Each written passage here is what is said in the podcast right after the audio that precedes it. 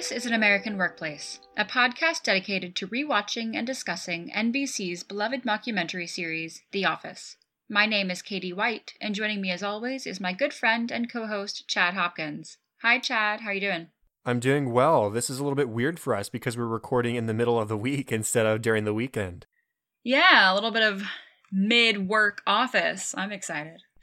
I was gone this past weekend because my two best friends and roommates at the time are now married to each other.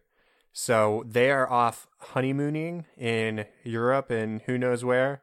And I am enjoying living outside of my own bedroom in my apartment this week. So that's exciting for your roommates. Congrats to them. Yes, I'm very happy for them. It was a great time at the wedding. It kind of sucked to come back to the real world afterwards, but uh, it was still a good time. And I'm very, very happy for them. And now I'm looking forward to living by myself for at least a little bit. We'll see what happens. So, we are discussing episode 21 of season 2 today called Conflict Resolution. It aired on May 4th, 2006, directed by Charles McDougall, written by Greg Daniels. It is picture day at Dunder Mifflin for new ID cards, and tensions are running high between first Oscar and Angela as they argue over Angela's display of a certain poster, the one that she received from Toby that features babies posing with musical instruments. And Michael comes across the situation and he's dissatisfied with Toby's method of conflict resolution.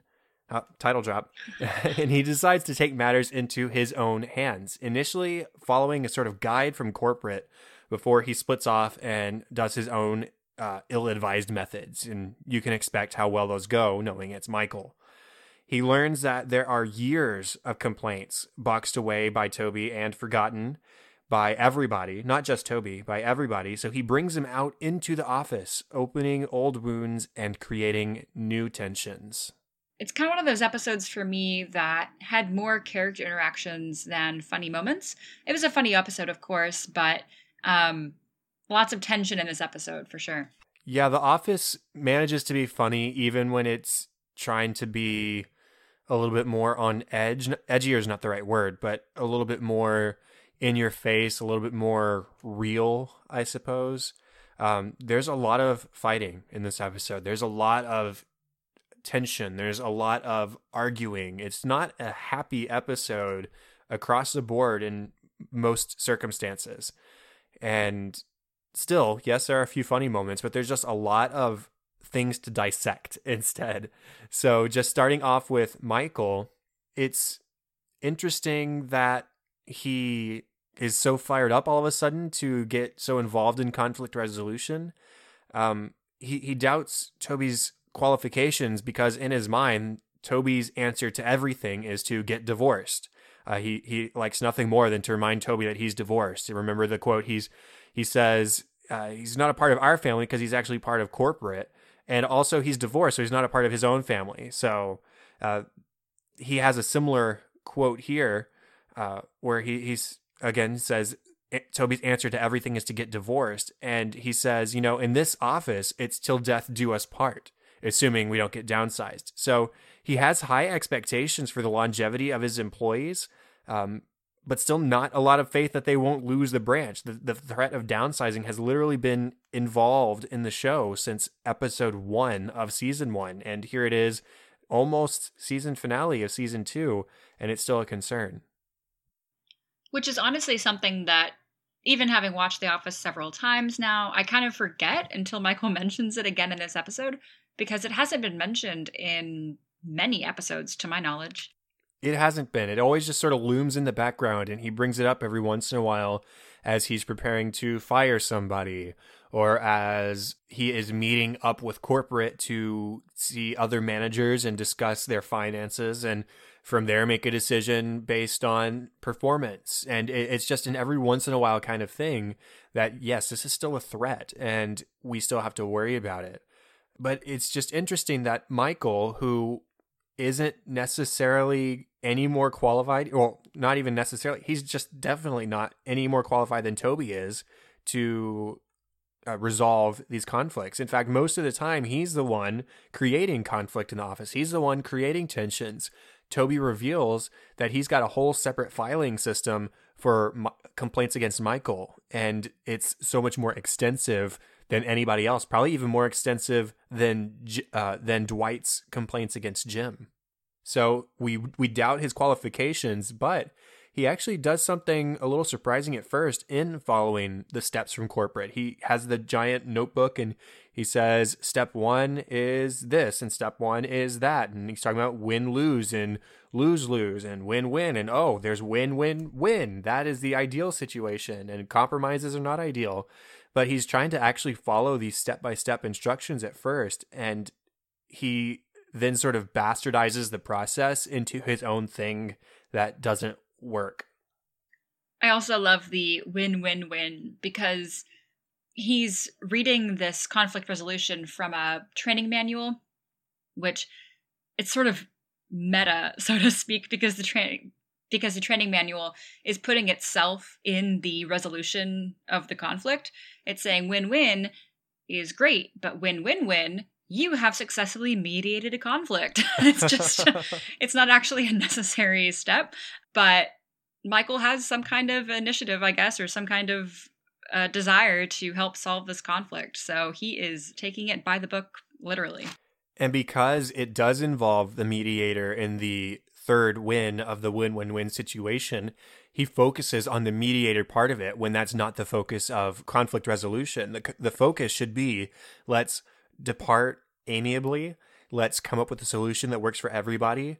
And instead, he decides to impose his own resolution on them that they didn't reach themselves.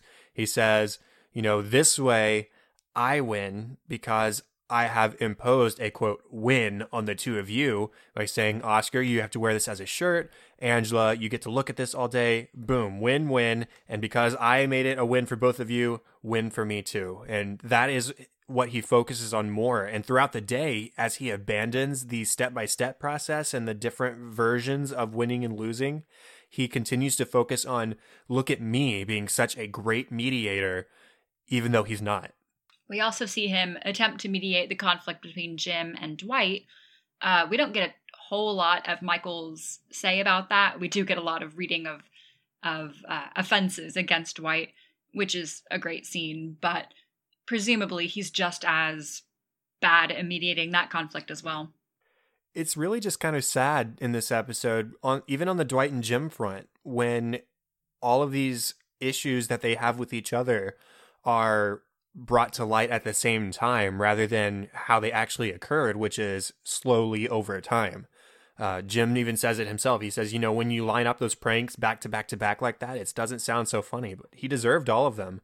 And I think there's sort of an underlying message here that when we retaliate, instead of maybe forgiving and forgetting, as Toby has tried to sort of teach in just listening to people and keeping these things filed away without doing anything about it, when we forgive and forget, the tensions are a lot lower than if you do let that fester.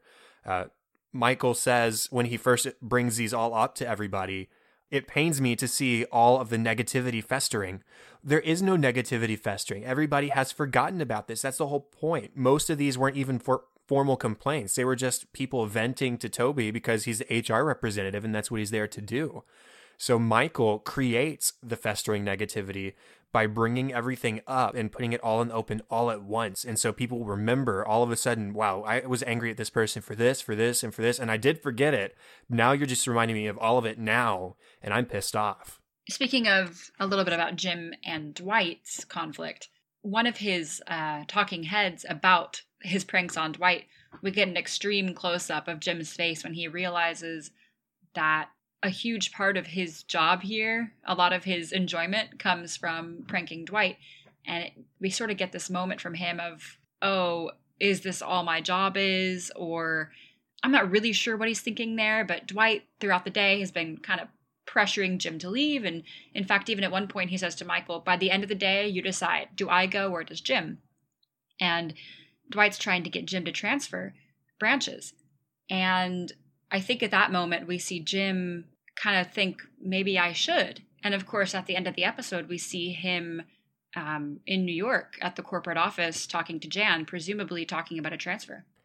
Yeah, there's a lot that goes through Jim's head in this episode, whether it's him thinking about his relationship with Dwight and how it does drive so much of his daily life at Dunder Mifflin, or whether it's him thinking about his relationship with Pam. And there's this whole subplot where Pam has not invited Angela to the wedding initially. And there's all this wedding talk going on throughout the episode. And Phyllis mentions, Oh, I got the save the date. And Angela says, Oh, well, I didn't get one. And Pam reveals in a talking head that she didn't want anybody to come to the wedding who has called her previously a hussy. Sounds like a very Angela thing to me, calling Pam a hussy. Um, so, no invite. But Angela starts having a little bit of a bad day where Michael forces her through this conflict resolution that is ill informed, ill advised, and ill resolved. And she feels sorry for her. She says, Okay, well, here, here's your save the date. I'll give it to you by hand. I didn't initially want you there, but I'll give you a chance. Go ahead and come to our wedding. And then she mistakenly thinks, due to Michael revealing all of these complaints to everybody, that Angela has complained to Toby about her planning her wedding during office hours. Because again, that sounds like a very Angela thing to do, but this time it wasn't her. So there's this interesting conflict where Pam thinks that Angela has sort of ratted her out. Jim knows that Pam thinks this and first tries to sc- sort of skirt around it and help her to feel less anger at Angela for this because he knows that it's him that complained. Uh, but he eventually has to tell her, and that's when he understands that we have broken something that we once had, where she is coming to work every day and she's planning her wedding, and I'm here listening, hurting, not a fan of any of this, and maybe I do have to leave because I'm not having any sort of positive relationship with anybody here anymore there are other conflicts going on all at the same time that again Michael has caused. Um, Phyllis, poor Phyllis, is having a bad day as well. First off, she is in the break room getting her photo taken for her ID, and she takes her glasses off, and Dwight looks over and says, "What is on your face? Is that a disguise?" And she's just heavily dolled up. She's got a lot of makeup on. She's trying to look nice for her photo, and Dwight even comments, not to her face, clown makeup or clown paint or something like that. And she's understandably upset. I don't think Dwight was being malicious or rude. I think he was just pointing out that it was something different. It was a little bit exaggerated as far as makeup is concerned, but it sort of hurt her feelings. And I, I understand that. Then, when Michael was bringing up all the complaints from everybody else, uh, she says, "Oh, I wouldn't have complained about Angela because we're we're close." And then Stanley apparently complained that Phyllis is crying all the time, and she says, "No, I don't think he would have said that because we're close too." And Stanley just says, "We sit close." So Phyllis is having all these relationships and friendships that she thinks she has sort of stripped away from her, and she becomes bitter over it and she just starts being very honest with everybody in the office, telling them, Hey, I don't like you. And she does that with Angela. She does that with Dwight in deleted scenes, I believe. And she's just about had it as far as her patience goes. Which I do wonder why she says that she and Angela are close because I don't think we've ever seen a friendship there. And really, since they are both on the party planning committee, and Angela is head of that, and she loves being in charge of Phyllis, it's a lot of competition, kind of, and and um, not a whole lot of, of friendship between the two of them. So I'm I'm wondering what Phyllis thinks makes them close. I don't know. I do think it, it's probably just that interaction with the party planning committee and something that the two of them sort of had together. Although Angela is definitely the one wearing the pants of the situation, if you want to put it that way. And you wouldn't think that they're friends, but again, this is Phyllis having sort of this stripped away from her, this vision that she sort of had for her life at the office, where she was friends with Angela and she was friends with Stanley and she was friends with everybody, but now everybody apparently doesn't feel the same way. And so she's not going to put up a front anymore and she's just going to tell people how she feels. Now, as for Angela herself, why do you think she even wants to go to Pam's wedding? Because just like as you were just talking about with her relationship with Phyllis, we haven't seen a whole lot of friendshipy kind of things going on. There's only been antagonization in the party planning committee and mentioning the game of Pam Pong, where she counts how many times a day Jim goes to her desk to talk to her. Um, she hasn't done anything kind to Pam to warrant a wedding invitation. So why do you think she wants to go? Well, one of two things maybe. Um one is that, you know, the whole office is going. Uh her not being there would definitely be noticeable. So maybe it's just an inclusion thing, but Pam is the only person that I think we know of that knows about her relationship with Dwight. I don't think Angela knows at this point that Pam knows. Is is that right? I wouldn't think so. I think Pam has been pretty discreet with what she knows and what she doesn't. She hints toward it during this episode when she uh, mentions something about bobblehead Joe, referring to mm-hmm. Dwight, and that sort of insinuates that she knows that the bobblehead was a gift from Angela to Dwight. But I don't think it's been explicitly understood between characters that it is known that Pam knows about the relationship. That's what I think too. And uh, if Angela did know that Pam knew, then maybe you know, oh, she's keeping my secret. You know, she's she's a good friend. Um, maybe that would be a reason to want to go to the wedding. If she does know, that I think would be the reason. But right now, I'm really not sure. Besides just wanting to be included. Yeah, I guess that would make the most sense at this point is just wanting to be included.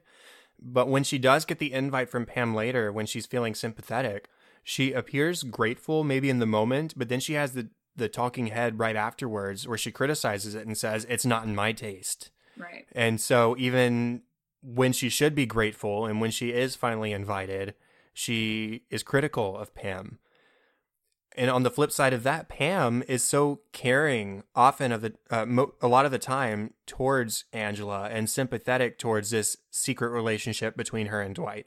When Michael is exposing all the complaints, and he mentions that there were a whole bunch of complaints against Dwight that were redacted six months ago, which is when uh, they presumably started seeing each other, and Angela stripped away those complaints.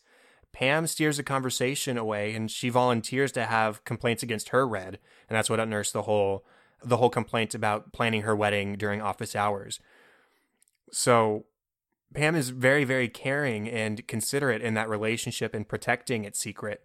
But then on the flip side of that, she assumes that because her past disagreements with, have been with Angela in the office rather than with anybody else, that the withdrawn complaint is it, it just had to have come from Angela. Uh, so she makes the assumption that Angela was the one complaining, which is a little bit unfair of her. But again, it does sound like something that Angela would complain about. I think it's more than that too, because Michael says that Angela had complaints for everyone in the office except for Dwight. And Pam only had one complaint written up about her. So math would say that Angela did it, but it wasn't Angela at all. It was it was Jim. So that confused me, unless I misunderstood that whole kind of sequence. Um, it sounded like Angela had complained about everyone except for Dwight, and Pam only had one complaint.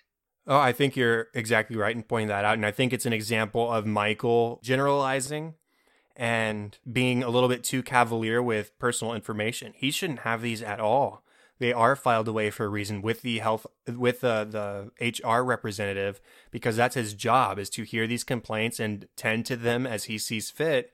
And for most of these, I would agree with Toby. They don't warrant anything beyond just hearing it out, talking about it, letting them vent, and then putting it aside and moving on with your work relationships. But Michael, he opens up these wounds he generalizes this information that isn't true. Maybe Angela has a lot of complaints about a lot of different people, but maybe she didn't have one against Pam, as we find out because it was from Jim. Uh, but Michael's just doing a very, very poor job of being any sort of sensitive with this information like he should be and creating these moments of tension and these uh, arguments between everybody. There's this one moment later in the episode where Michael's walking around and he's looking around and everybody is angry at each other, whether it's Stanley and Kevin staring at each other or Phyllis and Angela uh, giving each other angry glances, whatever it is, everybody is angry at somebody, and it's all Michael's fault. And that's shown, of course, in the um, photo at the end of the day of the whole group of, of the whole office. And Michael has to very, very poorly Photoshop smiles onto these people's faces because the only person I think in the photo that had a natural smile on their face was Michael, and everybody else just looked miserable. Because he is the master mediator and he resolved everybody's conflict. So he's happy for himself. But if he looked closely at anything, he would understand that he didn't resolve anything today. And that's why the the group photo at the end of the day with tensions high was just a bad idea.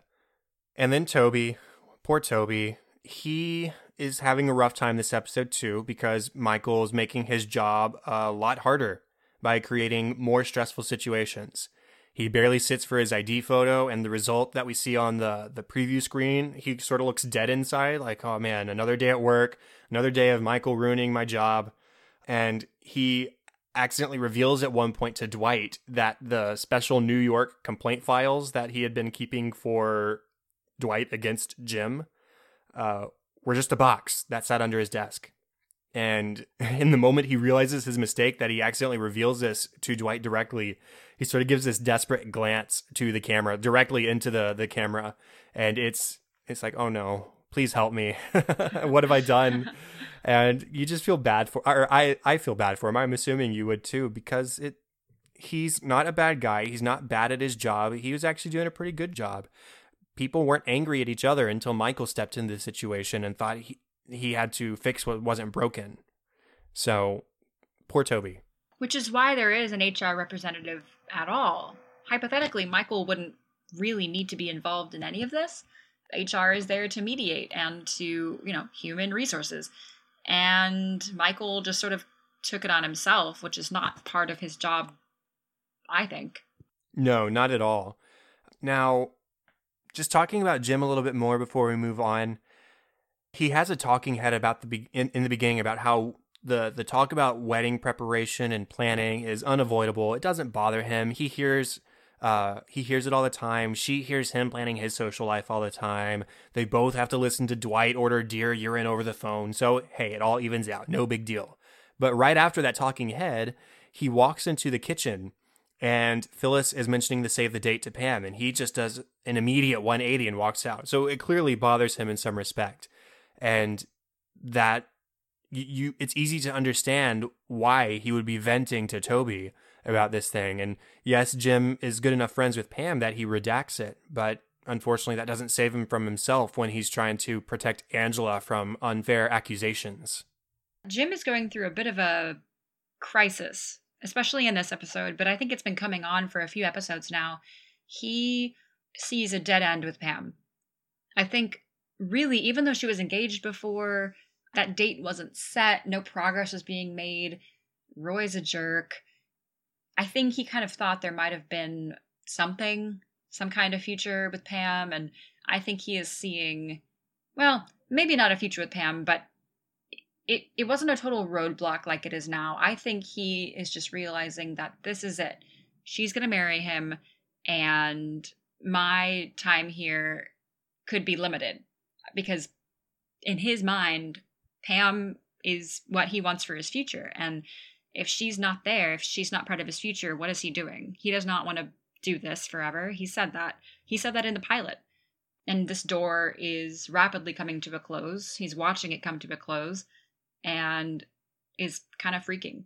When the two of them are discussing Angela in the kitchen, um, Pam, he, he's trying to, again, trying to diffuse the situation, saying, hey, it was redacted. She obviously felt bad about it. Leave her alone. It's not a big deal.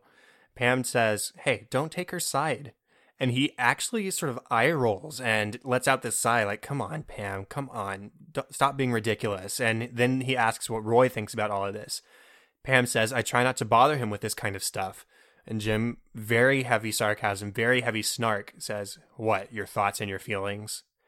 and hmm. she doesn't pick up on it in the moment or she has realized the the truth in what he said it, for herself in the moment but when he does finally admit to Pam later during the group photo that it was him who complained to Toby and it wasn't a big deal. It was just one day. Don't let it ruin anything. But she's short with him. She's clearly upset that her best friend in the office would complain about something like that. And that's when he does understand that he can't stay. Whatever they had was lost. It is time to move on. Let's go interview at Stamford. And so something is coming to an end. And we're not at the next episode yet to see what that is. But Jim, he's tired and he's ready to move on. Well, on the lighter side for Jim, we do get a nice little credit to all of his sorry, not all of his pranks, some of his pranks. We see uh oh six or eight of his pranks in this episode um regarding Dwight, but I'm sure that's not it by any means. But I, I had written down some of the ones we get to hear about. So this is in the uh, Jim and Dwight cage match, as Michael calls it, in the conference room. So one, someone replaced all of my pens and pencils with crayons. I suspect Jim Halpert. Everyone has called me Dwayne all day. I think Jim Halpert paid them too. We see Jim say, yes, five bucks each, and it was totally worth it. Michael says on behalf of Dwight, this morning I found a bloody glove in my desk drawer, and Jim Halpert tried to convince me I committed murder. I think he may be the real murderer. Um, one of my favorites. This morning I knocked myself in the head with the phone.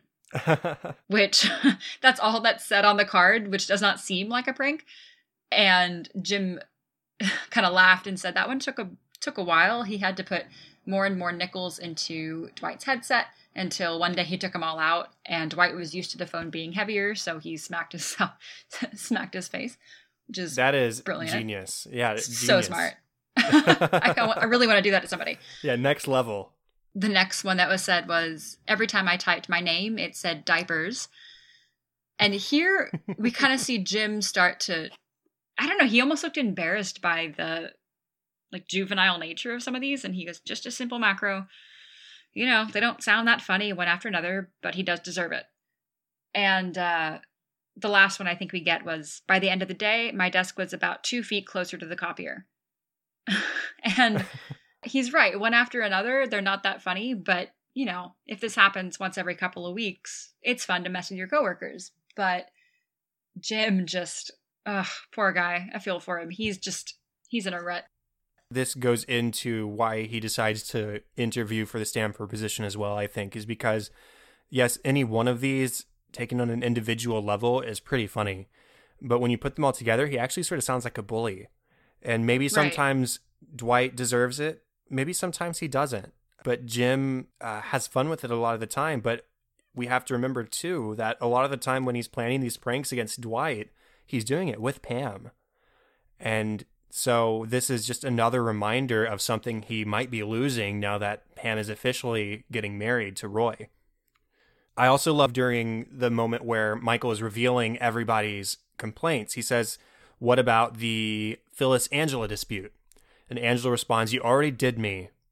And Michael says it, and Jim mouths along, That's what she said. Of course and it's just Jim revealing that he knew, he knew, he could sense a Michael Scott. That's what she said coming along, and so he mouths along, and it's funny. He makes eye contact with the camera when he does it. Uh, he he knows his boss very well.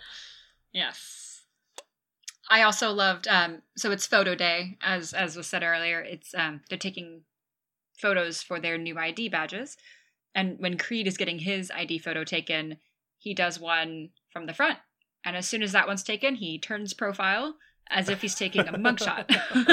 it's just it's muscle memory. It's just habit for him. And the uh, photographer says, "Nope, that's that's it. That's all I need. Thank you." yeah, it makes you wonder about Creed's life outside of work because this is really the first extension of Creed the real person into Creed the fictional character. Everything we've seen from him up to this point has sort of been in line with what we know about Creed Bratton, who is a member of the Grass Roots in the 60s. And now we're sensing maybe there's something beyond just being a member of a 60s rock band. Maybe there's something criminal. Why would he be so accustomed to taking mugshots? Uh, I don't know. But there are a few other funny moments from Creed throughout this episode as well. There's one where uh, he apparently complained that the men's bathroom is whites only, Michael initially assumes that it's Stanley because he's one of the two non white males in the office, uh, but Stanley denies it, and Creed speaks up and says, Hey, then why is there a picture of a white man on the door? And the camera person, genius, just pans over to the men's bathroom through the window and zooms in. And sure enough, there's a picture of a white man on the door, but it's just a contrast with the black background of the sign announcing that it is a bathroom for males. and then the other one is when Ryan complained about Creed's distinct old man smell. And Creed just sort of gives this this knowing grin, like, "Oh yes, I know exactly what you're talking about. Mm-hmm. I know about that smell." And we get a talking head where he says, I sprout mung beans on a damp paper towel in my desk drawer, and they're very nutritious, but they smell like death. that, that's another sort of classic Creed quote. There was one from Dwight that I believe was referenced earlier, but in a deleted scene where we learn about Dwight's spud gun.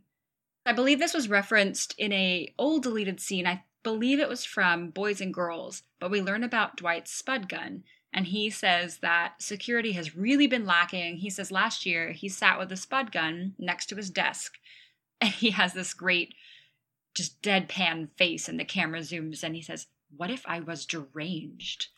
and just kind of hangs on his face for a moment, like, you know, of all the people in the office, Dwight might be the closest to being deranged. Like, he's the person I might trust least with a spud gun. Um, but of course, that was referenced earlier in Boys and Girls in the deleted scenes where he shoots his spud gun through Darryl's office window. So he's he's had that on him for for a while, and unfortunately has brought it to the office several times. I'm not sure that people should be worried about potato guns being brought into offices necessarily. Um, I mean, I'd rather somebody bring in a potato gun than like a, a machine gun or oh, any sure. sort of other automatic rifle. But this definitely doesn't make a strong case for Dwight not being deranged. Uh, right. Any normal person wouldn't bring in any sort of potato launching device to a common workplace scenario. Like, if it can break a window, I don't need you to shoot it at me. like.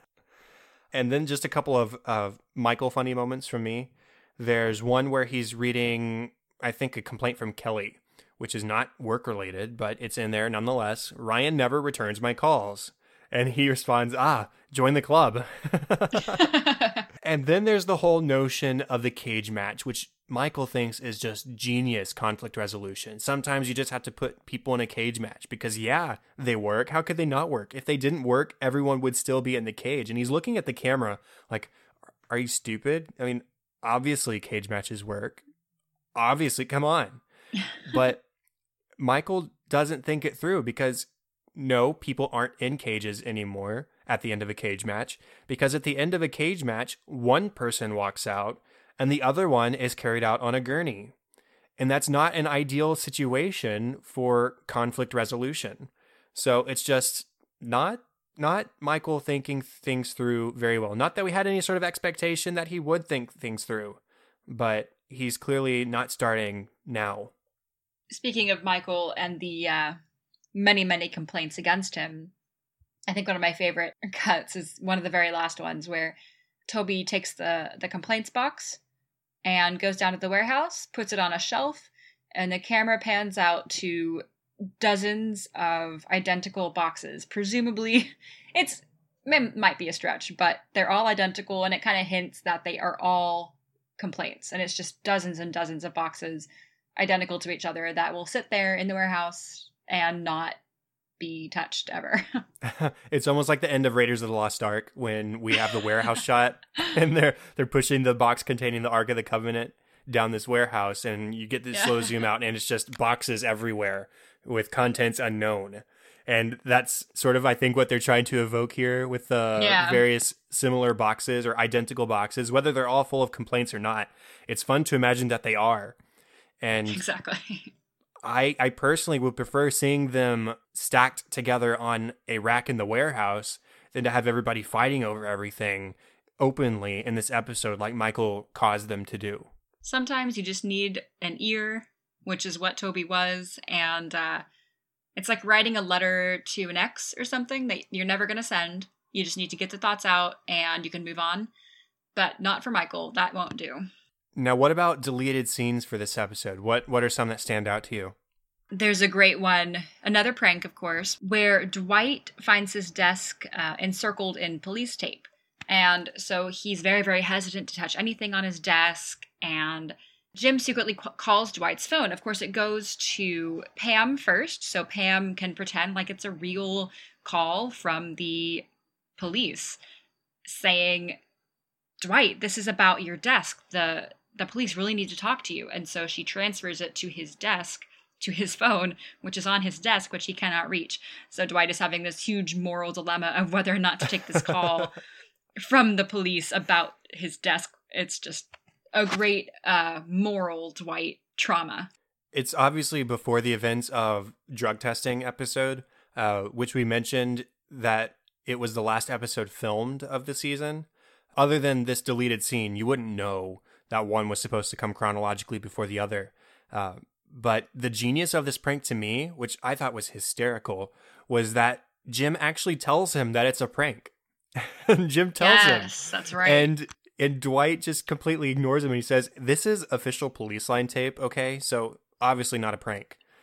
and then he's so conflicted over whether to answer the phone or obey the the do not cross tape it's just so so good. I, I, that's a great deleted scene that I had never seen or heard of before. It's sort of like the wallet one where Pam and Jim have Dwight's wallet and give it back to him completely intact, and Dwight just doesn't trust them.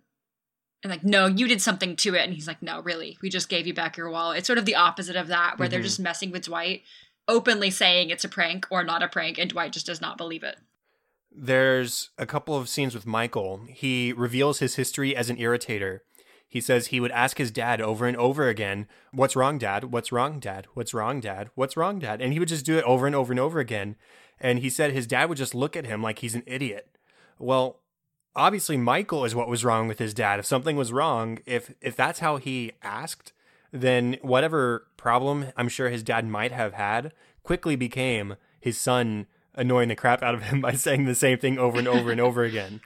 Um, and then when Michael gets the complaints, he starts comparing them to cold cases. Um, and he mistakenly does the Law and Order sound effect. Uh, different right. show. um, but he compares them to rapes and murders and armed robberies. They simply aren't on that level. These are petty complaints that were revealed in casual conversation they are not rapes and murders. They are so much more insignificant than Michael makes them out to be. And when Ma- when Michael magnifies them, they're magnified for everybody else. It, it, he just has the complete wrong approach to this thing.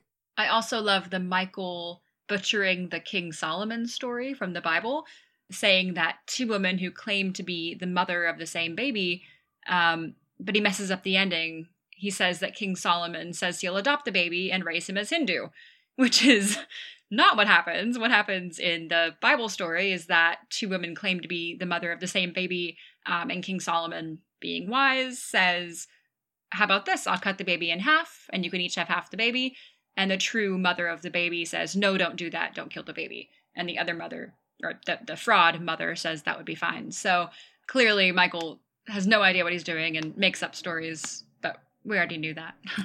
yeah, we did. One more quick one for me. Uh, I like that Pam asks the photographer if he does wedding photography, and even the the photographer says, "You really want me to be your wedding photographer? Like, really?" yeah, he says, "You want your wedding photos to look like that?"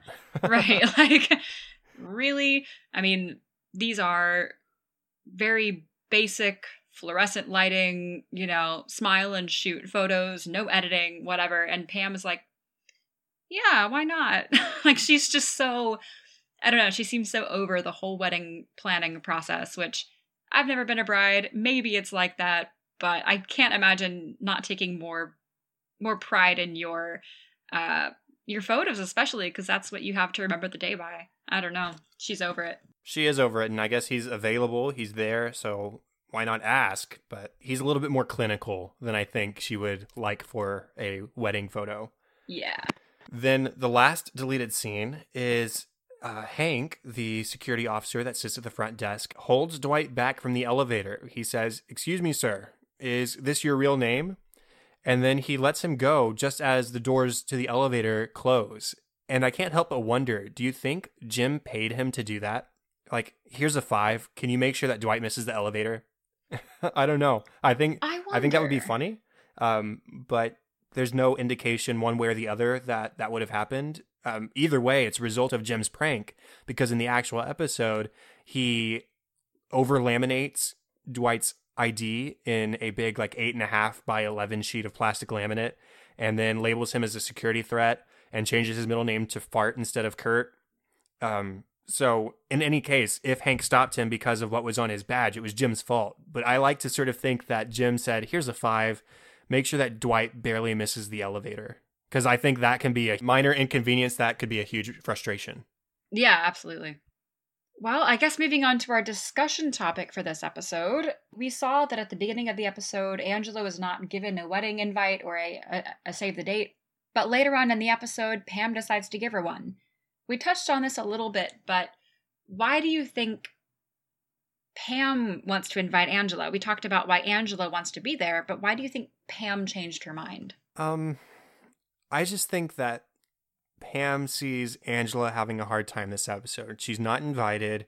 She uh, has to go through this conflict resolution with Michael and Oscar, which we didn't talk about but in depth. But uh, there's that whole situation where over the the baby poster, and then there's further sort of ostracizing when it's mentioned that Angela has complaints against everybody in the office, and all of her relationships with people are sort of crumbling because she has been so openly antagonistic to other people.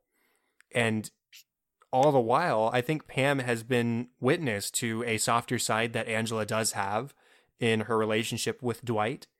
And so, in recognition of that, she says, "Okay, I will I will give you a pass. I know things are hard for you today. I know that you and I have had our conflicts in the past, but this time take a win. You can be invited to my wedding. I don't know. What do you think beyond that? Yeah, that makes a lot of sense. I guess because Pam does have an insight into Angela's personal life, especially with Dwight. Um, whether or not Angela knows this, I, I don't think she does. She may have a uh, pa- like a paranoia or a an idea that Pam might know, but I don't think Angela does know that Pam knows. But Pam does know, and I think she's ta- like taken a soft spot. She does defend their relationship um, to the others in the office. She keeps secrets for them. She's sort of hoping that this works out for them, I think, or at least knows that it gives two people who are often fairly joyless, especially Angela, it gives her some joy. And I think Pam being a, a good person and a good friend, really to to lots of people that aren't her friend back, I think she's just taken a soft spot for Angela and for Dwight. And as you said, yeah, is is just having Angela's having a, a hard time recently and a wedding invite, you know. Yeah, it'll cost Pam and Roy a few extra dollars, you know, but if she's just such a good person, I think that if that's what it'll take to make Angela happy, okay. Yeah, I think so too. I think that about sums that up. And with that, I think that's the end of the official 14th episode of An American Workplace. Surprise! We're only talking about one episode this week. You may or may not have realized that it ran long. But because we are approaching the season finale of season two of The Office, we decided that we would do something a little bit special for the final episode. So you can look for the special something early next week, where we will be discussing Casino Night all by itself. Really, really looking forward to this. I hope you guys are too. Uh, that's kind of all we want to talk about as far as that goes, but obviously uh, you will know what it is as soon as it comes out. So I can't wait to to work on that. That's it for this week. So you can contact us on Facebook at facebook.com slash workplacepod or at workplacepod on Twitter. You can rate, review, and subscribe on iTunes if you would like. We would always really appreciate any feedback. You can also email feedback and ideas to workplacepod at gmail.com. You can find me on Twitter at KTLady623 or at Facebook at facebook.com slash katie.white. And as always, the best place to find me is at Chadadada on Twitter. That is C H A D A D A D A. And also facebook.com slash chad.hopkins. And don't forget about my other podcast, Cinescope, where we talk about the movies we love and why we love them. And you can find that where podcasts can be found or at the website, thecinescopepodcast.com. And show notes and all of our contact information can be found at workplacepodcast.com. That's all for this week. Thank you so much for joining us to watch one of our favorite shows, The Office, here on episode 14 of An American Workplace. Make sure to join us in episode 15 for our discussion on the final episode of season 2, Casino Night. Thanks so much. Bye.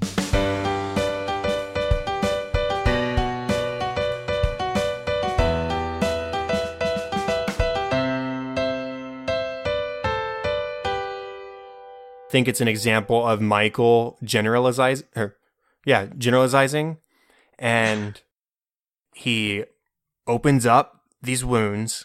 He generalizes that that doesn't sound right. Is generalizes. Oh, thank Right? you. Yeah. Generalizes.